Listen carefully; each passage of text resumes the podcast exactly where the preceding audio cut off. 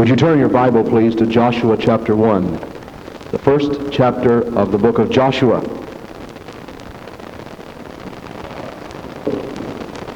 I might say we're thankful also to have Mrs. James Granger in the service this morning. I didn't see Ms. Granger. Where are you? Right over here. God bless you. It's a joy to have her back home today. She and her husband have been faithful part of our church, and we love them and thank God for them. Today is Father's Day. We recognize and honor every father in the building this morning. And as we pray, before we go into the study of the Scripture, I would like to ask every father in the auditorium to stand as we pray. Every father here today, would you stand, please? All of our fathers. Look around. Doesn't this bless your heart to see all of these men, fathers of families? May we unite together in prayer, please. Our Father, we thank Thee for the Heavenly Father, who promised no good thing would He withhold from those who walk uprightly. We thank Thee for each of these men who serves in the high office and responsibility of Father. Thou hast given them a part in procreation, bringing into this world precious young lives, and serving as a symbol of authority in those lives, teaching them and instructing them in the ways of God. We thank Thee that these men have sensed a need in their life to come to God's house. We pray that the Word of God will be alive and quick and powerful and sharp to each of these, as well as to everyone else present and those who listen by radio. And may the lost be saved, and the saved yield in service to Christ. We pray in Jesus' name, amen. You may be seated.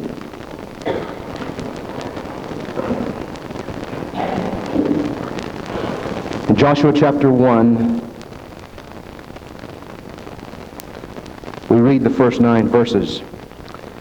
Now after the death of Moses, the servant of the Lord, it came to pass that the Lord spoke unto Joshua the son of Nun, Moses' minister, saying, Moses, my servant, is dead. Now therefore arise, go over this Jordan, thou and all this people, unto the land which I do give to them, even to every place that the sole of your foot shall tread upon, that have I given unto you, as I said unto Moses, from the wilderness and this Lebanon, even unto the great river, the river Euphrates, all the land of the Hittites, and under the great sea toward the going down of the sun shall be your border.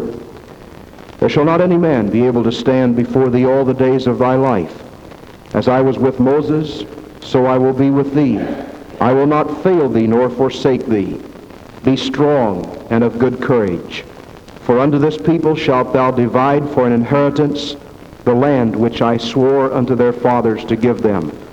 Only be thou strong and very courageous, that thou mayest observe to do according to all the law which Moses my servant commanded thee.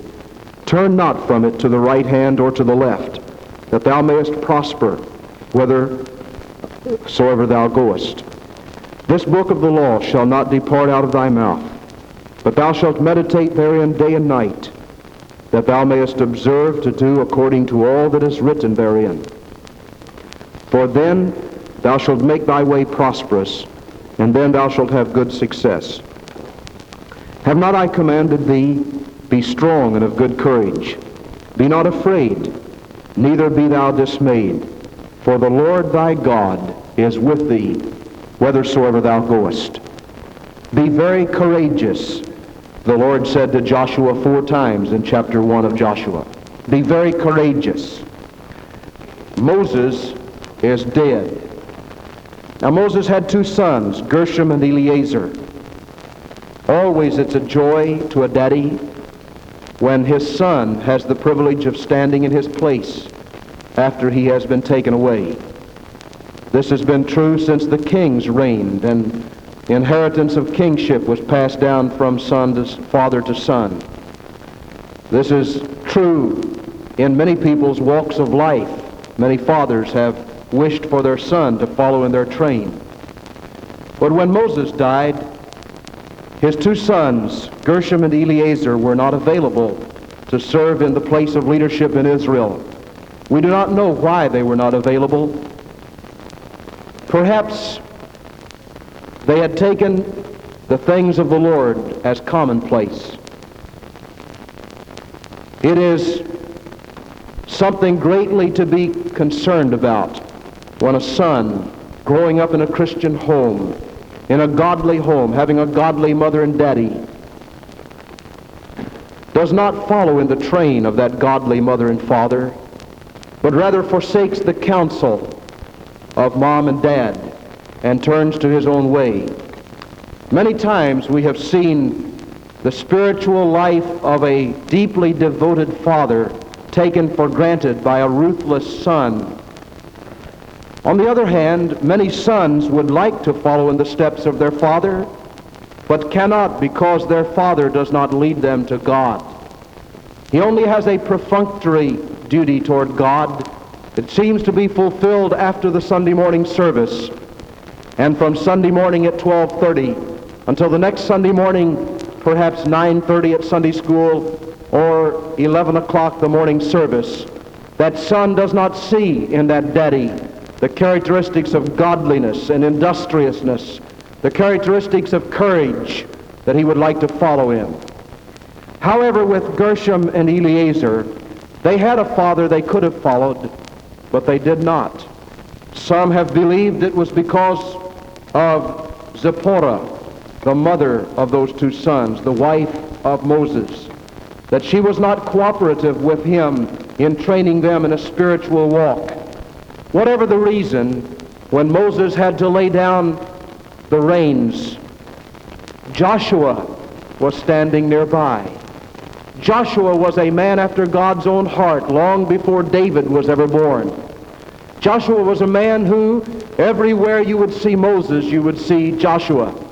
He was a young man who never worried about the crowd saying, "You're just trying to brown-nose Moses."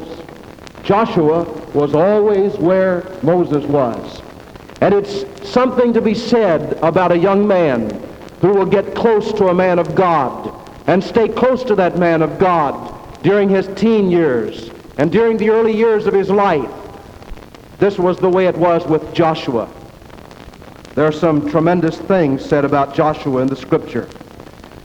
God commissioned Joshua as his new leader. Joshua was the son of Nun of the tribe of Ephraim. That's all we know about Joshua's mother and daddy. He was the son of Nun. If we take that symbolically, it may mean that his father and mother were not even remembered in Israel because they were perhaps nobodies. But Joshua recognized in Moses somebody that awakened within him all of the challenges of his spiritual life, and he committed himself to be the henchman, the servant of God's great man Moses. Joshua is first mentioned at the Battle of Amalek, where he led the forces of Israel. He became the servant of Moses, accompanying him part of the way up Mount Sinai, when the Decalogue or the Ten Commandments were given. He was the servant of God and Moses at the tent of the meeting. Joshua was one of the spies sent from Kadesh Barnea into the land of Canaan to look out the land. You'll recall that Joshua and Caleb were the men of faith, the only two men of faith, the only adults, if you please, in all of Israel who were permitted later to enter the land of Canaan. Because Caleb and Joshua stayed close for the side of Moses.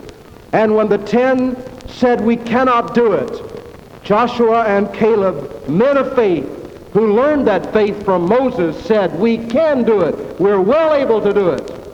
And because the adults of the land would not, they wandered aimlessly for 40 years until all of that generation died in the wilderness.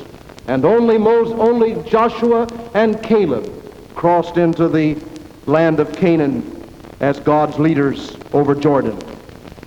There are 7 golden characteristics of Joshua named in the Bible. He was a man of faith, according to Numbers 14, verses 6-8. That was when he went into the land of Canaan and said, "We're well able to take the land." He was a man of utter, entire consecration, according to Numbers 32:12. The Scripture says there, they wholly followed the Lord. Entire consecration. In Joshua 3:5, we read about his spiritual mindedness when Joshua said, "Sanctify yourselves, for tomorrow the Lord will do wonders among you." In Joshua 5:14, we see the godly reverence that Joshua had for the things of the Lord. In Joshua 10:25, we see a man of deep courage. And in Joshua 11:15, a man of utter obedience to the will of God. And in Joshua 24:15, a man of decision. "You choose whom you will serve, but as for me and my house, we will serve the Lord," said Joshua. Now faith leads to all of these great characteristics. There are 7 godly classic examples of men of faith listed in the Scripture. Abraham in Genesis 22:8 is called a man of faith. He is the one who said to his son as they were approaching Mount Moriah, and Isaac said, "Father, here's the wood and here's the fire, but where's the sacrifice?"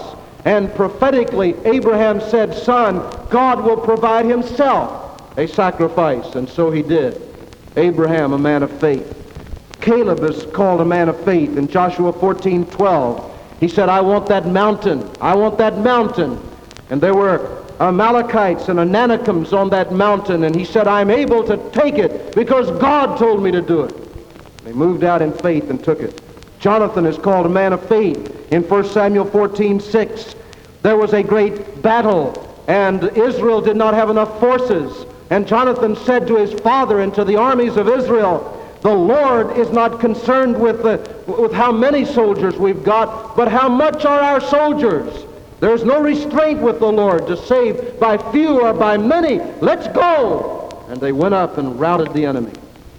David said in 1 Samuel 17:37, "The Lord will deliver me out of the hand of this Philistine. God will do it."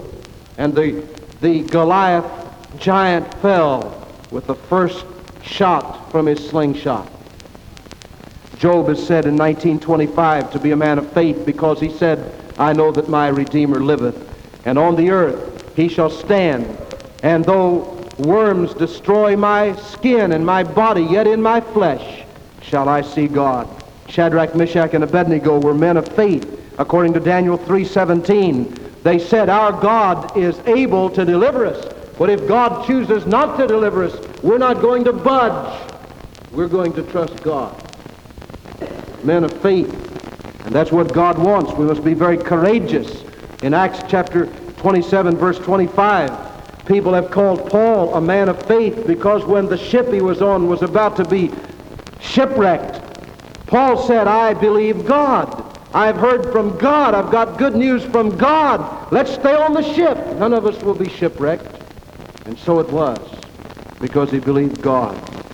Henry Longfellow said, "Lives of great men all remind us we can make our lives sublime, and departing leave behind us footprints in the sands of time, footprints that perhaps another, sailing o'er life's solemn main, a forlorn and shipwrecked brother, seeing, may take heart again."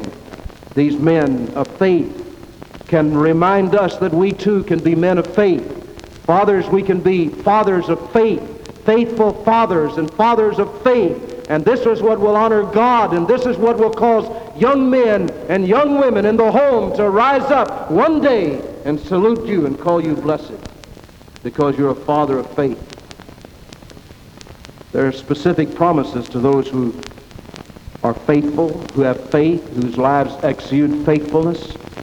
In Matthew 21:22, we're told that God responds to faith by answering prayer. In John 1:12, God responds to faith by calling you a son of God when you put your faith in Jesus. In John 14:12, we're told that God responds to faith by giving power to do greater things than Jesus did when he was here, when we have faith. In Hebrews 4:3, the Bible says that God responds to faith by giving soul rest, peace of mind, quiet of heart to that one whose faith is in the Lord. "Thou wilt keep him in perfect peace, whose mind is stayed on thee, because he trusteth in thee," Isaiah 26:3. And in James 2:5, there are spiritual inheritances to that one whose life is a life of faith. And in 1 Peter 2:6, there are spiritual powers given to that one, extra powers given to that one who is a man of faith. And in 1 John 5:14, we're told that God responds to faith by giving spiritual assurance. Somebody said to me at Beach Bend Park this morning, how can I really know I'm saved? How can I really know? I've wondered about it a long time. In 1 John 5:12, the Bible says, these things have I written unto you who believe on the name of the Son of God, that ye may, K-N-O-W, that you may know, not that you may hope, not you may think, not that you may pray, not that you can know if you hold that true to the end, but these things have I written unto you who believe, who have faith in the Son of God, who put your trust in Jesus, that you may know that you have eternal life. I want us to note the three admonitions that were given to Joshua in verse 8. They're right in your Bible, three admonitions. And I hope you'll outline them and note them real carefully and remember them after today. This book of the law, number one, shall not depart out of thy mouth. Number two, thou shalt meditate therein day and night. And number three, thou shalt, that thou mayest observe to do according to all that is written therein. And when we accomplish those three things, verse 9 will take care of itself. Be strong and of good courage. Be not afraid, neither be thou dismayed, for the Lord thy God is with thee whithersoever thou goest. But verse 9 cannot be a promise unless verse 8 is accepted as a challenge. And the only way the fulfillment of verse 9 can be a reality in men's lives and women's lives and young people's lives today is for verse 8 to become woof, part of the woof of your life, part of the fiber of your life, part of the convictions of your life. Now what does that say? Those three admonitions, three exhortations, if we're to be courageous. Number one, the book of the law shall not depart out of thy mouth. This is the book of the law. The Bible, God's precious book, is the book of the law. Every day in Bible school this past week, our Bible school boys and girls have said, I pledge allegiance to the Bible, God's holy word, and will make it a lamp unto my feet, a light unto my path, and will hide its words in my heart, that I might not sin against God. In Psalm 119, verses 9 and 11, wherewithal shall a young man cleanse his way? By taking heed thereto according to thy word. Thy word have I hid in my heart, that I might not sin against God. And then the second admonition, thou shalt meditate therein day and night. In Psalm chapter 1, blessed is the man that sitteth not in the counsel of the ungodly, standeth in the way of sinners, and so on, but his delight is in the law of the Lord, and in his law doth he meditate day and night. If you want courage in your life, if you want faith in your life, remember Romans 10:17, for faith cometh by hearing, and hearing by the word of God. And when we meditate on the word of God day and night, make it food for the morning, food for the noontime, food for the evening meal, and then all night long meditate on the precious Word of God. There can't help but be courage in our lives. There can't help but be faith in our lives. And we'll get our eyes off of dollar signs. And we'll get our eyes off of beauty marks. And we'll put our eyes on God and keep our eyes where He wants them to be. We'll meditate in this Word, this blessed Word of God day and night. And then the third admonition, that thou mayest observe to do according to all that I have commanded thee, all that is written therein. In James chapter 2, rather chapter 1, verses 22 and 23, but be ye doers of the word and not hearers only, deceiving your own selves. For if any be a hearer of the word and not a doer, he is like a man beholding his natural face in a mirror. For he beholdeth himself and goeth his way, and immediately forgetteth what manner of man he was. But whosoever looketh into the perfect law of liberty and continueth in it, he being not a forgetful hearer, but a doer of the work, this man shall be blessed in his deed. We're reminded here to be a doer of the word and not a hearer only. It's one thing for us to hear the word of God. Many of you have come for years, and you've sat and heard the word of God, but you've never done it. You've never done it. The Bible says, don't be a hearer of the word, be a doer of it. He that's a hearer of the word is like a guy that looks in a mirror and he sees an ugly splotch on his face. And he ignores that mirror and says, the mirror must be wrong. I don't feel that I have any ugly splosh on my face. I don't feel any different. That mirror must be wrong. Ladies and gentlemen, when we look into the Word of God and we see it weighing us and speaking to us and giving us admonitions, then we need to follow it and obey it and do it. One of the best places I know to find what God would have a godly man to do is found in 1 Timothy chapter 3, where the Holy Spirit presents the responsibilities and qualifications for a man who would serve in the office of responsibility in the Lord's house, the office of a deacon. In 1 Timothy chapter 3, listen to this. Now this is not only looking into the law of liberty, not only looking into the book, but obeying it, doing what it says. Listen to what it says. Beginning in verse 8, in like manner must a deacon be grave. That means sincere. If you want to do what the Word of God says to do, then read this and practice it. Be sincere. The word grave means sincere, weighty with your words. Don't just say the first thing that comes to your mind. Weigh what you say. Think it through. Pray it through. And be sincere so that you can stand behind what you say. Be not double-tongued. That is, don't say one thing to one crowd and another thing to another crowd. Stand firm for what you believe. Get some convictions. It's good to be diplomatic.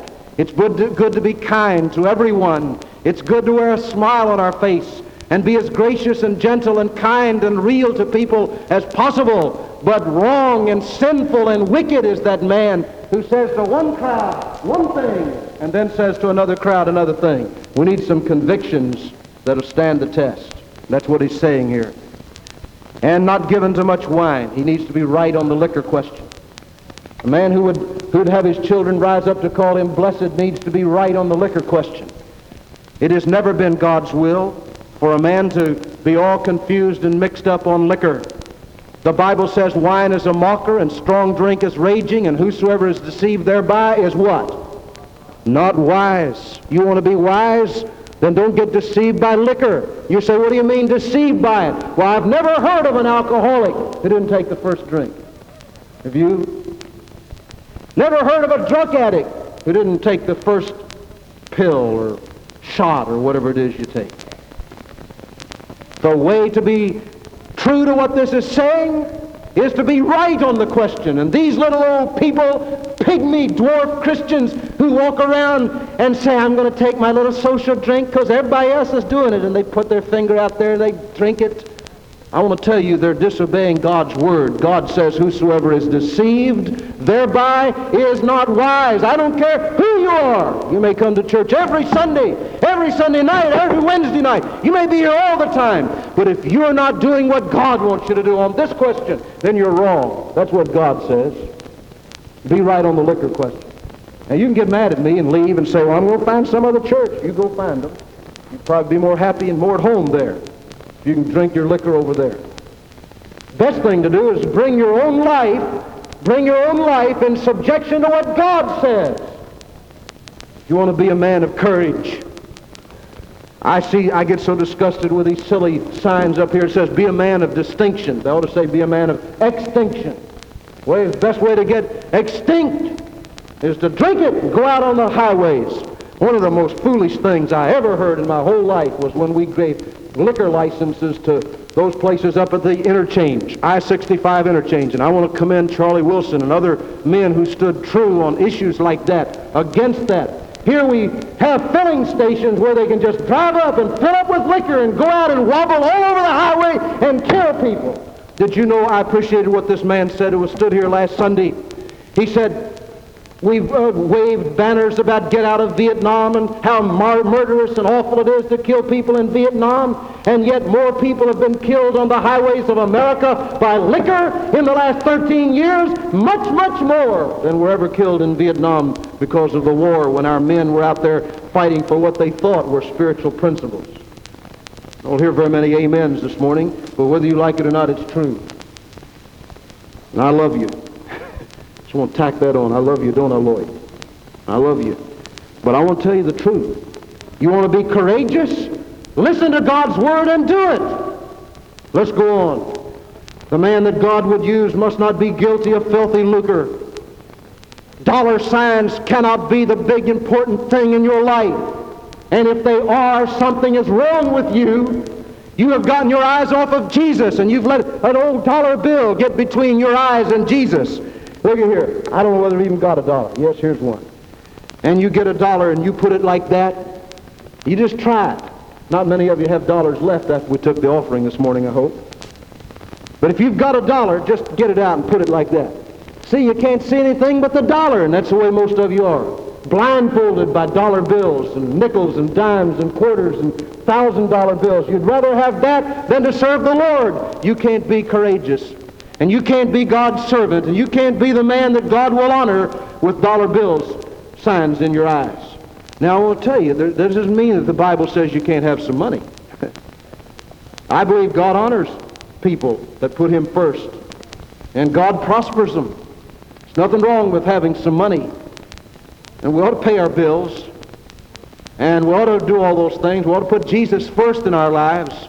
There's nothing wrong with having some money, but don't let that money control you. You be sure to control it. That's what it's talking about here. Not guilty of filthy lucre. Verse 9, that man that God would honor will hold the mystery of the faith in a pure conscience. You know what that means? That means that he doesn't get all upset when he hears something he can't understand. He hears about the virgin birth of Jesus, and he says, well, I don't understand it. It must not be true. A man that God will honor believes what God says, whether he understands it or not. It's true because God said it. There are a lot of things we're going to find out before this world is over that God said. We didn't understand them.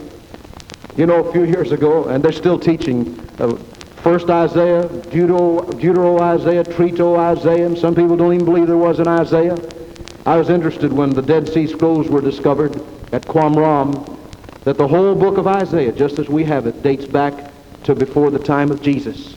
But they'll find other copies and go on back. And the books of Moses, the books of the law, maybe they're hidden under the sands of the sea, sands of Israel over there. Archaeology is just beginning, just coming into its own in Israel.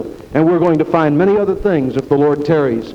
But a man of faith needs to hold the mystery of his faith in a pure conscience. And again, in verse 6, let these first be proved. He needs to be a man who is proven. People can recognize him, that he has an honest report. Let them use the office of a deacon, being found blameless. Now, when a man is elected as a deacon, or a man is serving in the Lord's work, he needs to be available to be used. He needs to be available. What in the world kind of a thing is this that a man says, well, I'll serve the Lord, but don't expect me to be in church on Sunday night. I'll serve the Lord, but don't expect me to be there on Wednesday night. I'll serve the Lord, but preacher, I don't believe in this thing you call soul winning or visiting. I just can't do that. The Bible says that a man who is going to be the godly man that God will honor, that God will use, is going to be a man like Joshua and a man like Moses. You know what those guys that surrounded Joshua said to him in the last verse of the first chapter of Joshua? They said, Joshua, brother Joshua. Now, Moses had a lot of murmurers that complained about him, and they grumbled all the way through his ministry. Joshua, we're going to tell you something. If that happens in your ministry, we're going to kill them. They're not going to do that to you, Joshua. But listen, Joshua, you keep your eyes on the Lord. Be firm, be courageous, be faithful. And we're not going to let anybody get in your way. Those were the kind of men that surrounded Joshua. 4 times God said, be very courageous. And the only way a man can be very courageous is take this book and hide it in his life and let it exude from his life a life of love and fidelity and faithfulness. Again, he must be found blameless. And then there's a whole catalog of lists about his wife and so on. We won't go into that. But ladies and gentlemen, if the man of God is to be faithful, if he is to be the kind of man God can use, then he will be used of God, and God will use him. Listen to this. For they that have used the office of a deacon well purchase to themselves a good standing and great boldness in the faith which is in Christ Jesus. I haven't really preached on deacons this morning because this is a standard for every godly man, not just deacons. This is a standard for every man. whoever you are, young man, old man, whether you ever serve as a deacon or not, these are godly standards for you. And you know, when God called me to preach, I tried to tell our Sunday school class this morning, I had to qualify myself. I had to get ready because I wasn't ready. I was bashful and shy and backward and a lot of things in my life that weren't there that should have been, and some things in my life that were there that shouldn't have been. And I could have easily said, now, Lord, you know what you're doing. You pass over me, and some other day, maybe when I'm more ready, you come back and maybe I can serve.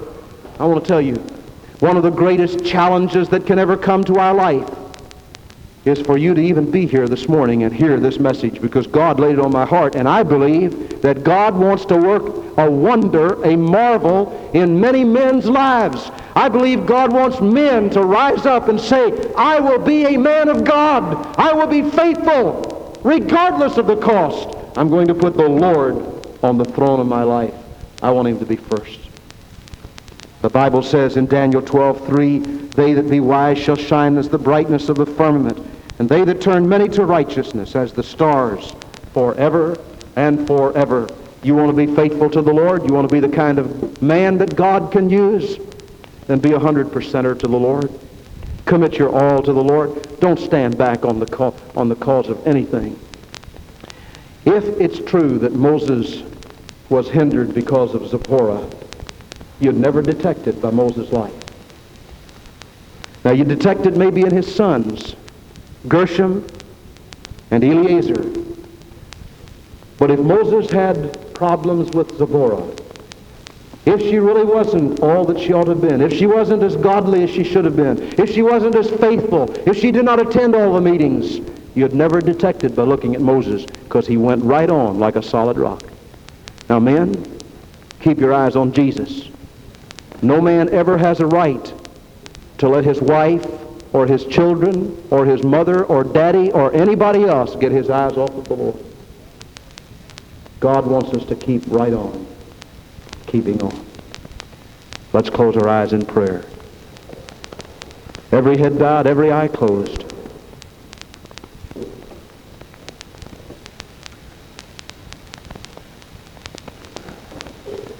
In just a moment, we're going to pray.